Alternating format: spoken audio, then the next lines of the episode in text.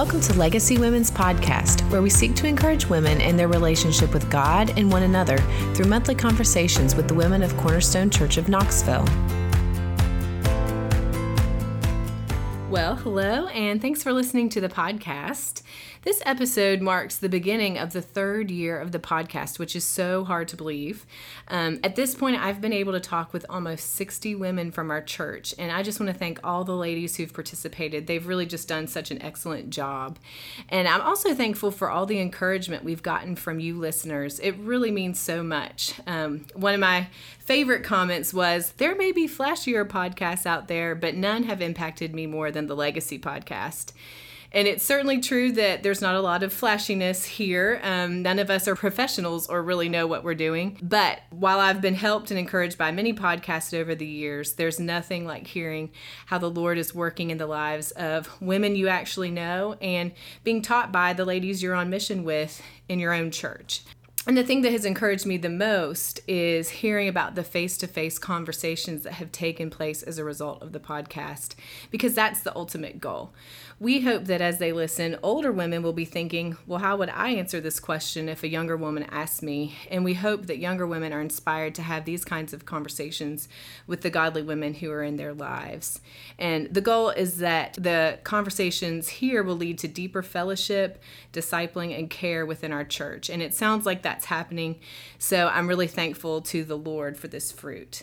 Um, as many of you know, I'm currently living across the country in Albuquerque, New Mexico until the spring. So I'm not actually home to be able to interview women in the church right now. But over the next few months, we'll be hearing from some friends of CCK, and I think you'll be encouraged by these women as well. Last month, I got to share my grandmother with you, and this month, I will be talking with someone that most of you will be very familiar with, and that's Jani Ortlund. Jani is wife to Ray, who is a pastor, scholar, and author, and Jani is also a gifted teacher and writer. And Jani has taught at two of our women's conferences and a marriage conference, and she'll be with us for our women's conference next month. And so I thought it was time we got to know you better. Oh, and thank um, you, Bethany. So I'm going to draw Jani out about her life, similar to what I did with my grandmother, but also ask what wisdom she'd have for women who are in the different seasons that she's been through. Um, so thanks again for being willing to do this and have me Oh. throw all these questions at you. I, have given you quite a few. Thank we'll you see for how many we can get through. That's right. Um, the question we always start with is how did you become a Christian? I thank the Lord that He moved me when I was two years old, Bethany. Oh, wow. That's the moved my family from Chicago to Minneapolis. Okay. And it was there that my unbelieving family, there were four children my, and my parents. I was three out of four kids. It was there that our, our family started going to a church. They weren't believers, they just knew there was free childcare on Sunday morning, and they took us. The four of us would drop us off at Sunday school. So from the time I was two, I went to a Bible believing Baptist church in Minneapolis, Minnesota. And over the course of 11 years, the Lord used the ministry of that church to save everyone in my family. Wow. I was nine years old when I came to faith through the ministry of what we used to call junior church. Okay. It's like when the kids go out during the sermon. Yeah. Very cool. Um, well, let's start with your youth. So, um, you just said you had three other siblings. Your parents were believers um, in your childhood. Eventually. Yeah, eventually. So, is there anything um, that you just stands out to you, obviously, other than your salvation, of just what God did during your youth? One of the things that stands out to me is he gave me heroes of the faith in my church. My father did not become a, a believer till I was 13. Uh, he was the last one in our family. And there were many people in our church that were praying for daddy. Mm. And I still remember the night Pastor Robinson came over to meet with my father and finally put the question to him What are you waiting for? What's mm. keeping you? And that was the night that my father opened his heart to Christ. So growing up in that church family mm. made up for what was lacking in my own blood family. Mm, that's encouraging. That's helpful. I think as a parent, it's easy to get so overwhelmed with all we're called to do, but just to remember, like, we have a community to do it with that Yes. helps. So that's great. Um, skipping you know, we covered that pretty briefly. But then skipping to uh, your college years, um, where did you go to college? I went to Wheaton College in Wheaton, Illinois. It's a Bible believing Christian school, and that's where I met Ray. He Yes. was Bud Ortlund back then because he's junior. Okay. so his dad was Ray, and he was Bud, All right. and I met him there. And what did you study? I studied elementary education Okay. and graduated with my degree in elementary ed. Okay. And you worked in in that field for a couple of years? I did actually, Bethany. I taught school for 13 years Okay, wow. in three different places. Uh, Texas, where Ray was in seminary in Dallas for three and almost four years, and then in Libertyville, Illinois. Later on, after we had our children, and um, it's a long story, but I had to go back to work for Yeah. Ray to be able to continue his ministry there. I taught nine years there. And then at a church in Augusta, Georgia, Ray was pastor, and a teacher quit the first week of school. Oh, And the headmaster called me and said, Can you help us? And I said, Sure. I taught one year there. Okay, so lots of experience with that. Well, let's go back to college. We have a, a fairly large college ministry. So I just wondered if you had any thoughts or for women who are in college or just remembering your own college years, just the importance of those or just any encouragement you'd have for, for mm-hmm. folks in college. Mm-hmm. I think I would say embrace them. Don't race through them. Embrace them because you're you're training for something and so the temptation is always to look mm-hmm. ahead. Mm-hmm. What am I training for? And what a wonderful opportunity. Mm-hmm. When you think of all the women who've been born since Eve, all the women in the world today, how many have the opportunity to go to college? So embrace them as best you can. Use them. God has you there for a reason, and He's pouring into you through different professors, books, roommates, people. So take it all in. Very good. Um, what about just as you remember your your working in your career as a teacher? Are there ways that God blessed you in that or used that to grow you? Oh, He really did. I can't imagine as a oh teacher. Oh my goodness and i needed so much growth i needed so much help i i came out of college into my first teaching experience thinking i would be pretty good and i was terrible i mean my uh, my first principal had to call me into his office not one of my students and say how could i bribe you not to yell at your students during the day he had heard me yelling at them um, I needed to learn a lot. I needed to learn patience. I needed to learn how to get get along with other people. Uh, Twelve of my thirteen years of teaching were in a public school mm-hmm. situation, so there were a lot of unbelievers. I needed to learn how to relate to parents before I was one. Uh, that they knew their child better than I mm-hmm. did, even though I thought I knew their mm-hmm. child really well. It was very humbling, very stretching. It also helped me understand how hard it is for a person to be out and work all day and then come home and have to fix dinner. Or nine of those years, I had four little children, mm-hmm. how to come home and feed them and get the laundry done and their homework worked through. It was very stretching. And I'm glad. It kind of rubbed some of the rough edges mm-hmm. and it humbled me. I needed that humbling. It it inspired me to be a better teacher. I wanted to be a good mm-hmm. teacher. So I thank God for those years, even though I always wanted to be a full time mother at mm-hmm. home. If I had had my choice, I would have been at home full time. But the Lord's choice was different, and He helped me learn to love His choice more than mm. my own. That's good. There's a lot from that for for women who are working, but are there any other thoughts you just give for women who are working in their careers, single, married, married with kids, any of those? Anything that oh. come to mind? Bethany, what a good question. I, th- I think the one thing I would say is when we get discouraged with work, it's not the work that's the problem. Work is from God. Mm-hmm. God works. right. The problem is with me, mm. how I view it, my expectations, my hopes, my dreams, my disappointments, what I do with those. I think Christian women should be the hardest mm-hmm. working people on earth. We have the most to work for. Mm-hmm. We have the kindest, wisest master to serve. We have the most wonderful people to serve, our mm-hmm. family and those that he calls us to. We know that it's of God. We're filled with purpose. Our work is always filled with purpose because God is in it. He called us to it, He prepared this beforehand for us. So when we lose heart, it's not works problem. Mm. I I would tend, oh, if I had a different class, oh, if that parent wasn't upset with me, oh, if the kids didn't get bronchitis all the time and I had to get a sub all this time, those kind of, I would blame. Mm. Those kind of things I would blame. So I guess my one word is that work is a good thing. Mm. It's a sacred calling. It's holy. Mm-hmm. God works. Work in itself is not a sin. It's my attitude, it's what I do with it. So ask the Lord, help me to see this from your perspective and praise you in this. Um, what about now? Your single years were pretty short. Your adult single years were pretty short. We're going to talk about meeting Ray and marriage and all that. But um, you were single for a few years there, and you've known. I mean, you've had mentoring relationships with many women over the years. So I know you've known single women of all kinds of ages. So I just wondered how you how you would encourage single women, um, just things that are on your heart for them.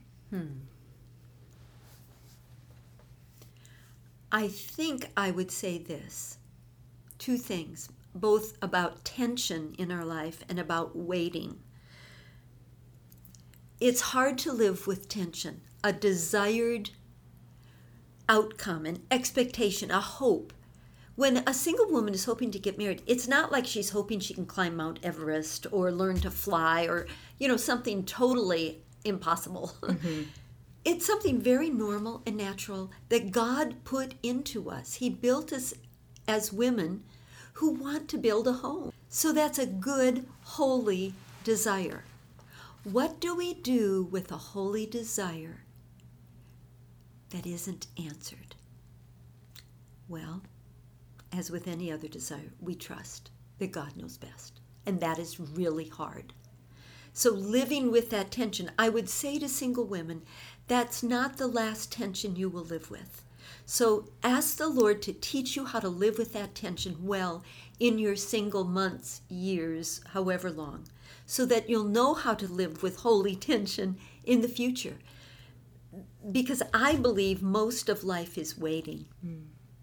Whether you're waiting for that first phone call for the first date, or you're waiting for someone to ask you to marry you, whether you're waiting for that pregnancy test to finally come back positive, whether you're waiting for the job interview or whatever, the lab results from the doctor or the, the surgery to be successful or your mom to be healed or whatever you're waiting for. Most of life is waiting. And Dad Ortlund used to tell me, you've heard me say this before, Bethany, I think some of our listeners have too, that waiting is what faith does until God shows up. So in our single years, as we're waiting, or in our married years or our widowed years when we're single again, while we're waiting, our faith is what keeps us looking to God. Our faith is what keeps us from giving up.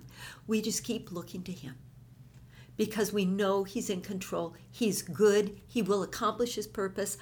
He is my master. I am His servant, and I'm glad to be His servant. He's the best one to serve. I don't want to serve myself. I've tried that, it doesn't work very well. So I guess I would just say try to learn within that tension. Ask God to show you how to live a life of faith within that tension. And then in the midst of that, learn to wait well on the Lord. And then the next time your waiting period comes along, you'll have a little bit more wisdom and experience in how to do it. That's good. All right. So you already said you met Ray in college. So tell us about that. Tell us about the first time you saw Ray. Oh my goodness, I'm so embarrassed. It was September 12th, 1968, Oh, okay. about 4:30 in the afternoon. I remember very well. Uh, and I I was a freshman, he was a sophomore. And I was uh, with another guy who happened to be Ray's little brother, you know, the big brother, little brother systems they have on colleges, not his blood brother, but his little brother. And so Ray came up and talked uh, to this young man, and then this young man introduced me, and I, I remember thinking, whoa, you're really cute.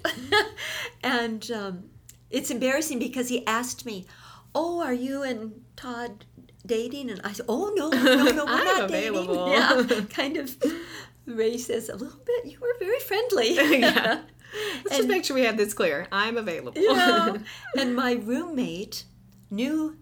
I'll just call him Bud because that's what he was to me back then. My roommate, rate, my roommate knew Bud because Bud's dad had been her pastor in New York until Bud was ten. He moved from New York to California when he was ten, so she knew all about Buddy Ortlund, and so that was really fun. And I met him, and then I just prayed for five weeks until he finally asked me Ah, out, and then he did. Okay, that was quick. I quick did a little more than praying. Okay. I, I went to the dining hall when the football team Okay. came in, sat in a corner. You were, yeah. yeah, I was planning. All right, yeah, a little, s- a little s- being strategic is, is not too, such a bad idea. Um, so, how many years have you been married? 48. All right. So, what is the secret to 48 years of happy marriage? Oh, Bethany, how long have you been married? Uh, almost 12. 12. Yeah. Yeah.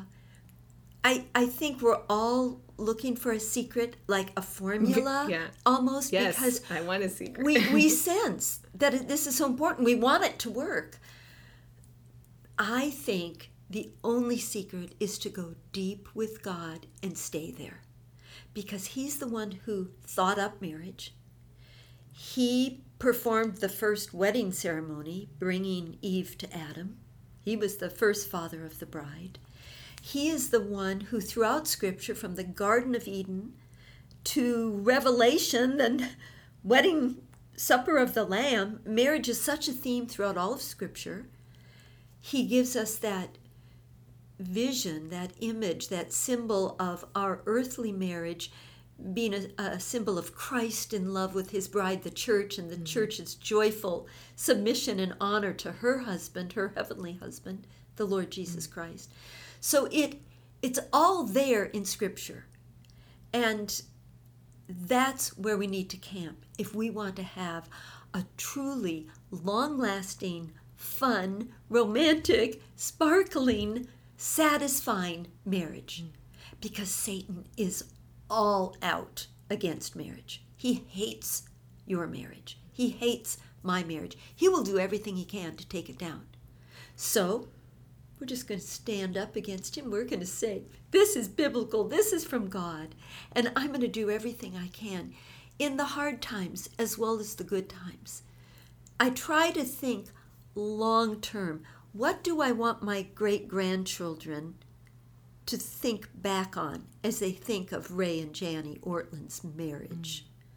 Not just Jani Ortlund, not just Ray Ortlund, but our marriage together. What do I want my grandchildren my own children, my friends.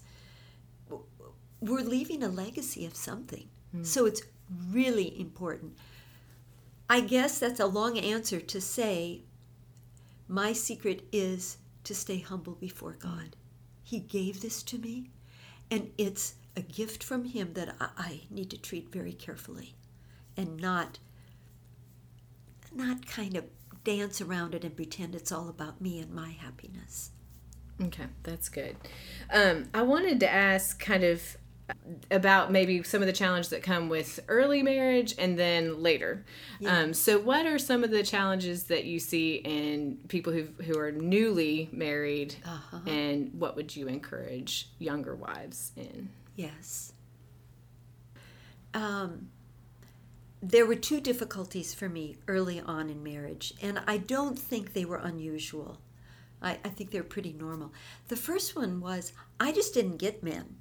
I didn't understand Bud Bud's drive. I didn't get why he went to seminary and all of a sudden he realized he was supposed to be a Greek and Hebrew scholar. I, I had married the captain of the football team and we were going to be youth pastor and wife all of our lives. Little did I know that in eight years he was going to have two masters and head toward a doctorate. so that was very confusing to me. I remember one time, Bethany, in one of our, shall I say, disagreements, but it was rather heated, I told him, You tricked me. You tricked me. You didn't let me know that you were going to be like this. And he said, I didn't know I was going to be like this, darling. But I did feel confused. Mm. And that was because when I married Bud, I had a certain vision of what I wanted mm-hmm. my marriage to be. And I didn't realize that that vision was Jani's vision, not the Lord's plan. And I just clung to my own vision of what my marriage should be. The second thing that was difficult for me was sex. Because uh, we were both virgins when we got married. I'm not sure it would be that different for those who are not virgins when they get married. But I had so little experience, and it was supposed to be this wonderful thing. I did not uh, find our encounters very satisfying. I knew they were for Ray, and he felt bad that they weren't more so for me. But I didn't know. I was ignorant, and I started feeling disappointed and wondering wait a minute, how come it's so good for him mm. and less satisfying for me? That was very hard for me. So, if I may add, uh, oh, yeah. the how I helped myself with this through the Lord's help, I had to educate myself. And I would encourage our listeners that if they are newly married or into their marriage for years, as was the case with me, uh, to get a good book. There are wonderful Christian books. There's one by Dr. Ed Wheat, and his wife Gaye writes it with him. He's uh, they're both believers, and it's called Intended for Pleasure. And it taught me things about my body that I didn't know. I didn't know enough to ask I didn't have a doctor I wanted to ask. I didn't want to ask my mom. and I didn't really want to talk with girlfriends. This book was a safe mm-hmm. place for me to go. So I would encourage mm-hmm. anyone listening who's wondering, is there more for me? I finally came to the realization that if I was wondering, is there more for me, then there definitely was. So those were the two things. I didn't understand men mm-hmm. in general and I didn't understand my sexual mm-hmm. abilities mm-hmm. as a woman, capabilities as a woman. I think that's really good. Um, we for our premarital counseling we have what we fondly call a sex talk yes. and so we we are there to answer questions to get very specific and especially the the man with the man to help him understand. Yes. Because this is not uncommon, like you're saying. Yes. And so we want to help make sure that people go in with a little bit of knowledge of what's going on here yes. in physiology. And we read that book. We took that book on our honeymoon and we referenced it. So i do think it is it's it, you kind of hear like oh this is natural. Like it'll just happen, happen. and it's like no this is an educational process. It's a yes. very fun one but yes. it's a learning process. And, and isn't that wonderful? You get to learn together. Right, right. so don't get discouraged. Right it builds intimacy as you learn together. So i think that's great that you shared that because i think like you said, women who are wondering, like, is there more? There probably is. And I know I can speak for our church and um, the pastors and their wives. Like, we are very happy to help with this. So good. I'm good. glad you brought that up. The other thing you referenced was um, just expectations of what you wanted your marriage to be. Where do you think those came from? Or do you even know? Or I, I can see that too when I was first married or with young, you kind of had this ideal of like, this is how it'll be. Yes. I just wondered how you kind of realigned those mm-hmm. and mm-hmm. maybe realized maybe these aren't good or yes. maybe they just need a change. Yeah. The expectations I had came mostly from watching older couples who had been through a lot. Mm. I didn't realize that. I just thought, oh, they had always right. been that way. And um, and some from my own romantic ideals. Um, the way that I worked through them and some of them and adjusted some of them was through trial and error. I'll give you an example. When we had been married six years, we had I had just given birth to our third child in less than three years. Our first three years I worked, Ray went to seminary, and then he took a pastorate in a church, one of 12. He was one of 12 on staff, so it was a large church. But he was also teaching Greek two nights a week from 6 till 10, and he was earning another master's degree in Hebrew at UC Berkeley. So he was busy. So was I. I had three little kids two, one, and newborn. And what I remember is on the nights when he was there, he would come home, we'd have dinner, he'd help me with the bathing, the kids, we'd get them all, we were in a tiny house, and they all were in the same bedroom. We'd get them in their cribs or bed and, and leave the room. They were settled in, and Ray would go read or do homework, and I had to clean up the kitchen. Now, that may not seem like much to our listeners, but it offended Jani Ortlund that I was left to clean up the kitchen. And I remember I would get out at that sink and I'd think of Ray in the other room reading, and I would just be mad. We didn't have a dishwasher. I'd start banging the dishes around thinking he'd hear.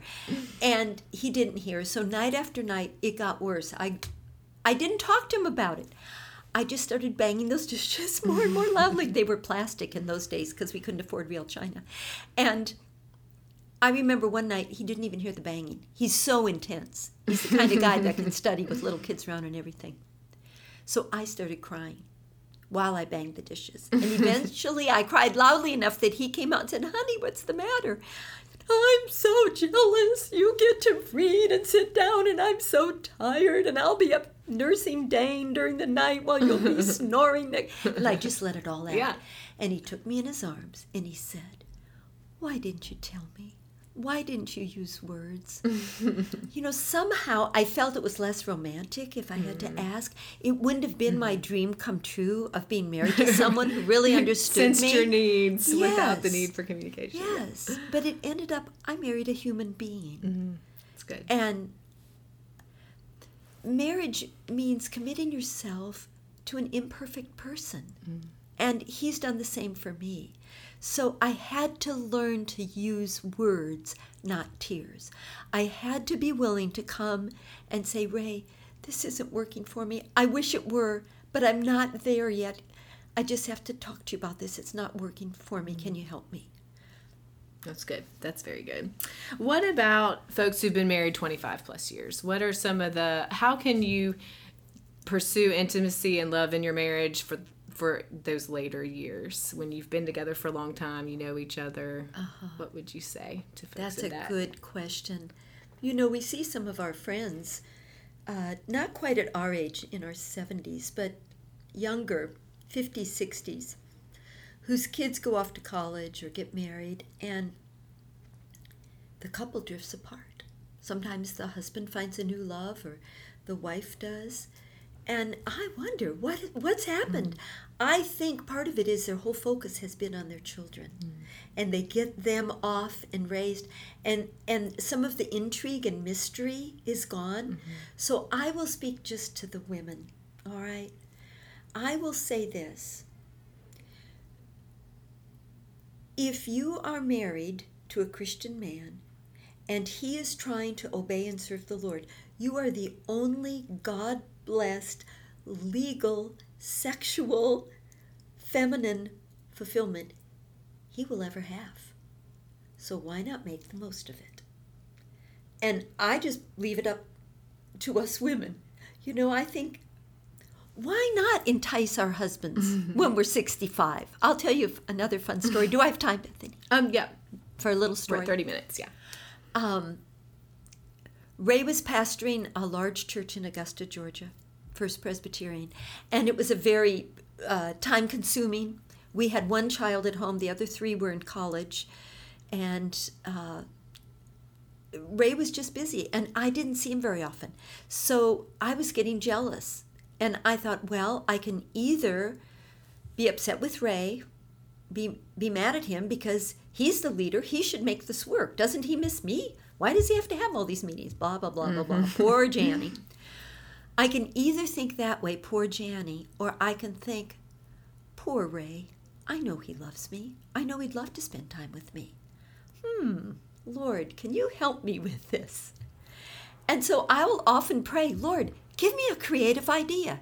Here's one of them. when we were in Augusta, he had a monthly lunch date with one of our elders. And they'd talk about things. It was business, it was work. And I knew this elder and his wife quite well. One month, I called this elder and I said, Ray and I have not had any time together for a long time. Do you have a lot of pressing needs this month, or do you think I could take your lunch date with him and surprise Ray and not tell him?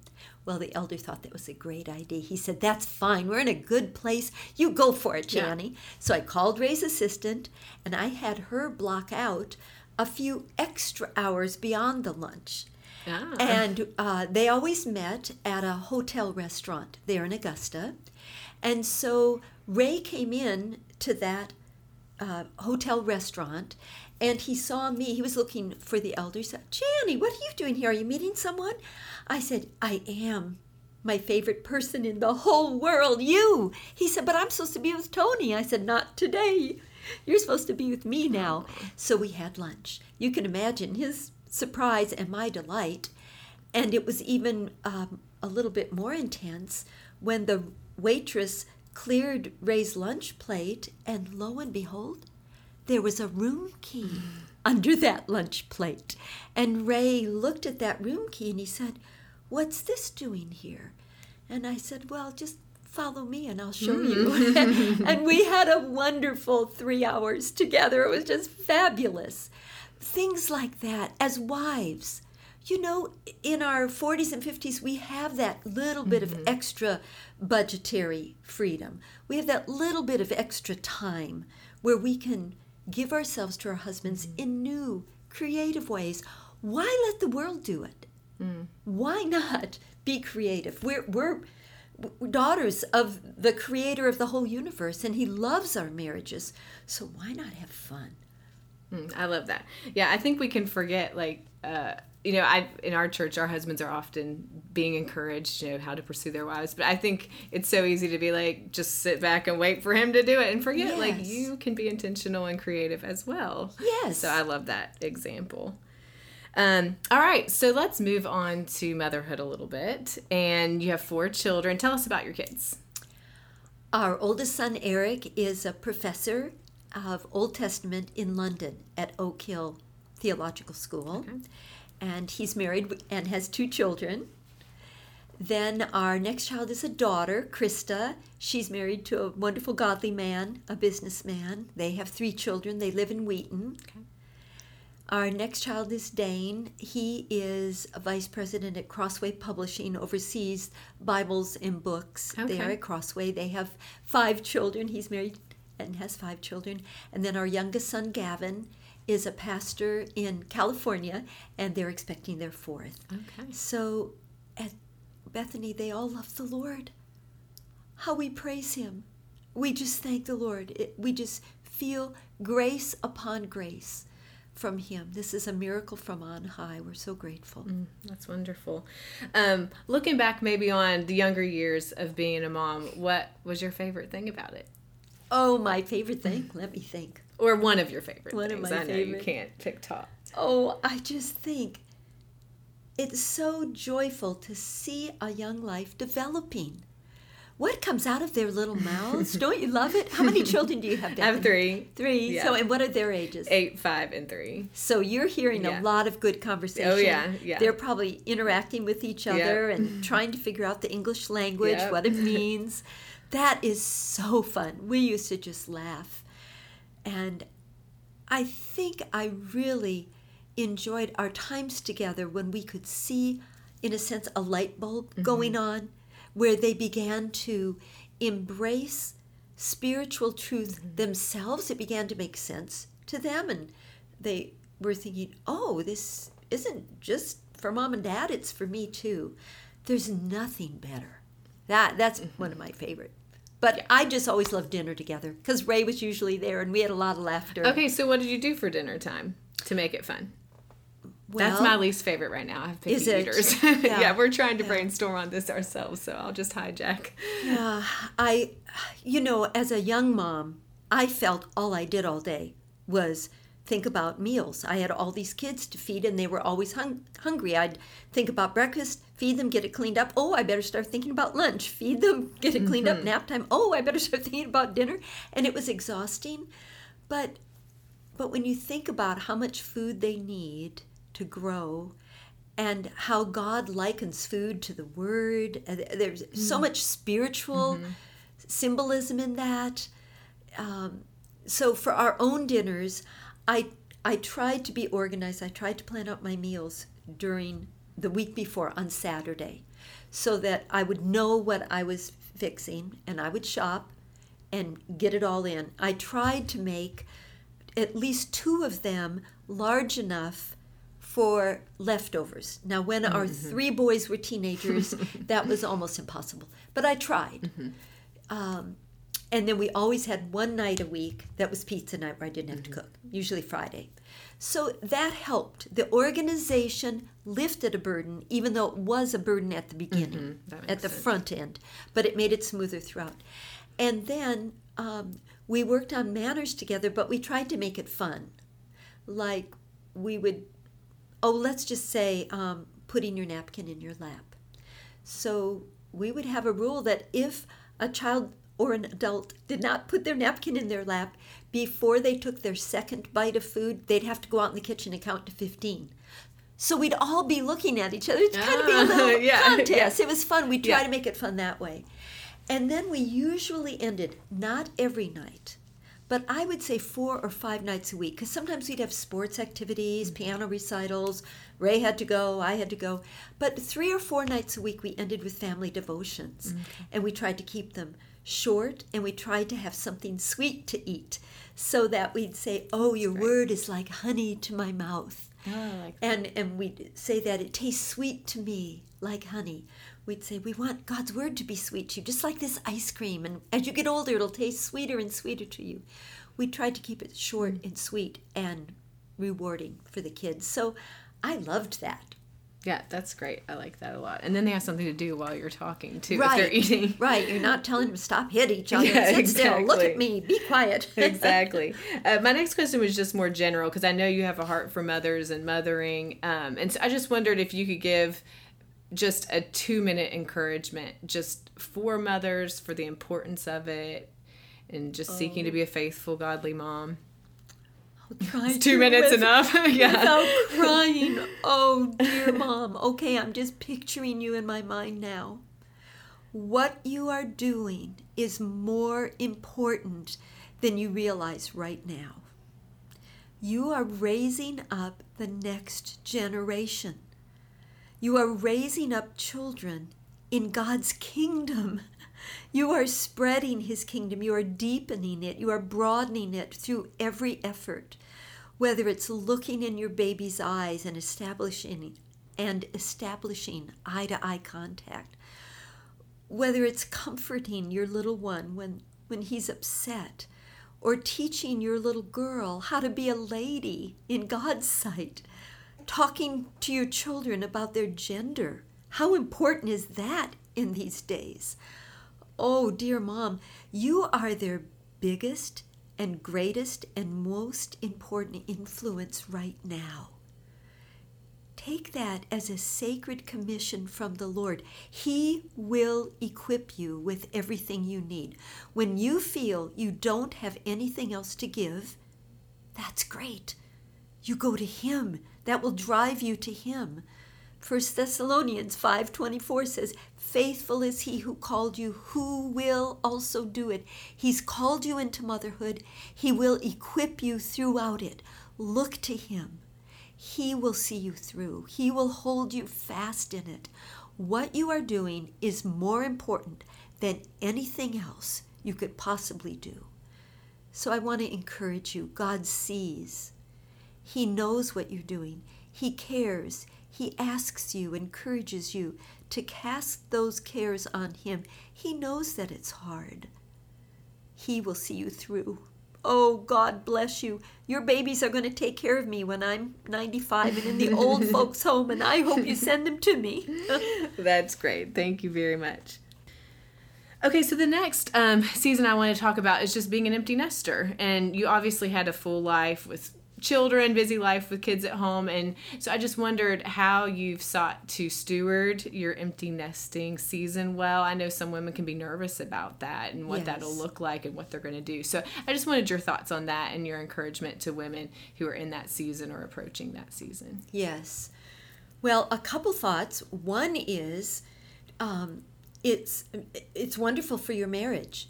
I mean, it's like being a newlywed, no kids around, but you have 30 years of experience of being mm-hmm. married. So Yeah, it's wonderful for your marriage. I love that. You can look forward to that as an empty nester. The other thing I would say is begin planning as your kids get into high school. Mm. Uh, think about you, hopefully your kids are seeing you already serving the Lord. You'll have more time to serve the Lord. You now can step into the younger generation, serve those moms mm. who are so tired with their babies and little ones. I just think the empty nester years mm. Shouldn't be empty at all. We should just fill our nest with other people who have needs. That's excellent. Great. Um, and then also, I wanted to ask about aging. So, you said you didn't mind saying how old you are. I'm 70. That's right. So, um, I just wondered what are some of the blessings or surprises about aging? And um, again, women can be very nervous about aging and getting older. And so, just how you'd encourage women as they think about aging and the aging process. Yes. The biggest blessing about aging is you've had more days to walk with the Lord. And every day He's sweeter. You, you think that you've discovered something about God, and then there's more. And there's more. Colossians 1.10 talks about increasing in the knowledge of mm. God. I think, Bethany, we're going to keep increasing in the knowledge of mm. God throughout eternity. We, we can never get to the end of our knowing of Him, of His wonders and all. So, one of the things about aging is you get to know more about God. The other thing I've found is that with experience, I know certain things not to do. It just saves me some of the pains that I've had in my previous years Yeah. because I've learned, and I thank the Lord for that. Aging is wonderful. I mean, think of the alternative. You die. That's so true. it's Yeah, really yeah. it's wonderful to be able to age. And I think sometimes people look down on older people. Within the church, we don't. Within the church, we honor the aged. Mm-hmm. Right. So it's something you can really look forward to. Hmm. God will use you as you get older. That's great. Yeah, I think I can testify to that. It's just yeah, the older you get, the more wisdom you have, and you prevent us from making mistakes, and we can learn from your experience. So. That's great.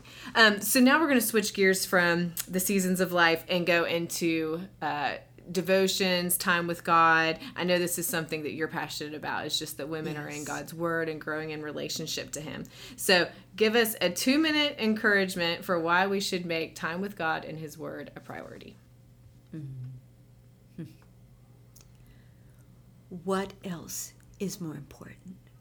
What else could guide you, help you, protect you, strengthen you, keep you? Oh my goodness, where else could we go?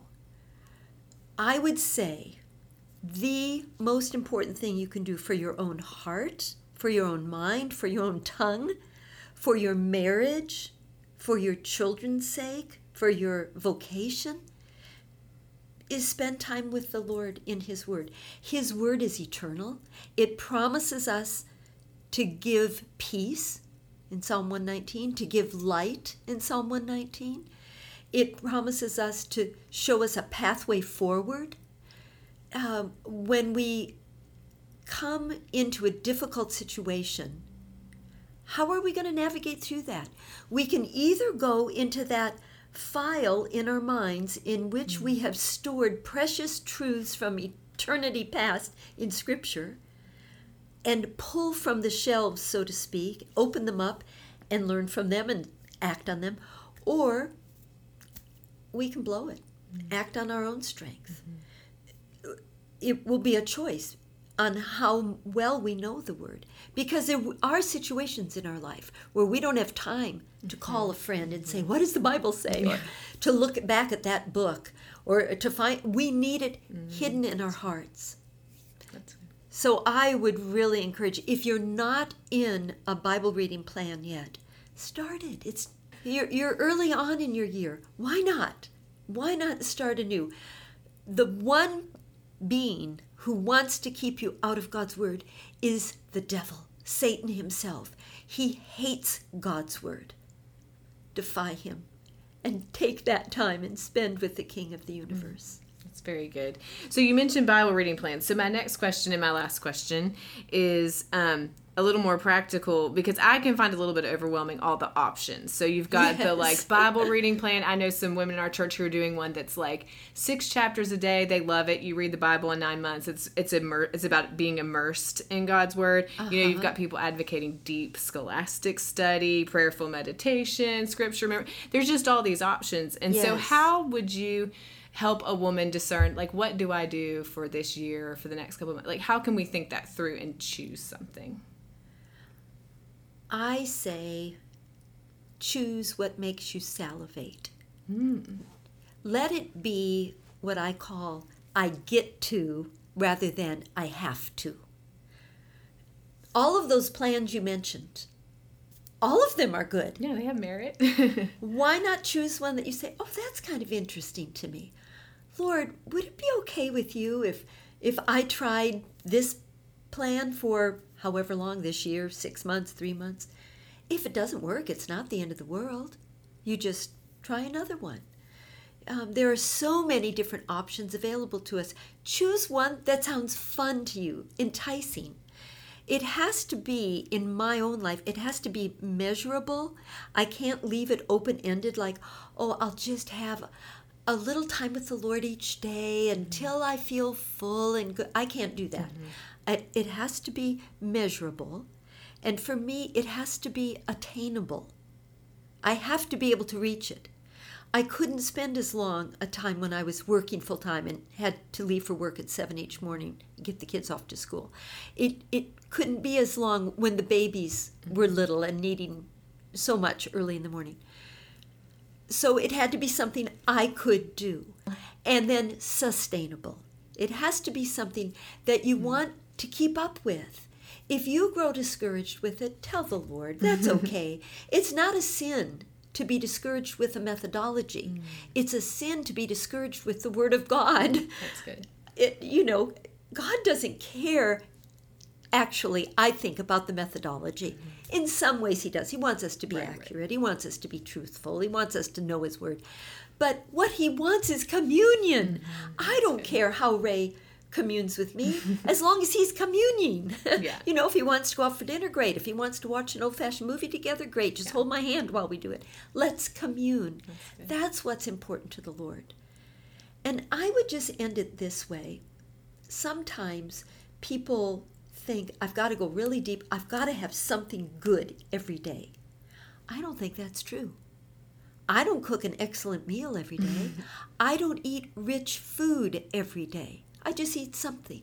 Mm. So don't put yourself under a pile that God isn't shoveling onto you. Mm. What I try to do, and my mother in law gave me this tip, was go to Acts chapter 22, verses 8 and 10. That was Paul, he was Saul then, Saul's first quiet time with the Lord Jesus on the road to Damascus. It wasn't very quiet. but the in that meeting, Saul asked two questions. In verse 8, Who are you, Lord? And verse 10, What would you have me to do, Lord? So if in your time with the Lord you find your mind wandering, just take a piece of paper mm-hmm. and write those two questions Who are you, Lord? On the other side of the paper, What would you have me to do, Lord? And ask God for one answer mm-hmm. to one of those, just one mm-hmm. thing one new thing about you, or one little way I could nuance my life and navigate through today that would bring a smile to your face. Who are you, Lord? What would you have me to do? And that lightens my quiet times. I don't have to go into the Greek and Hebrew and have a full outline and have it memorized, you know, mm-hmm. all of that. Mm, that's good. Thank you. That's very helpful. Well, thanks for answering all these questions and it's so fun to get to know you better. It makes me excited for the women's conference next month and I hope this builds everyone's anticipation for the women's conference and we'll get to see you again then.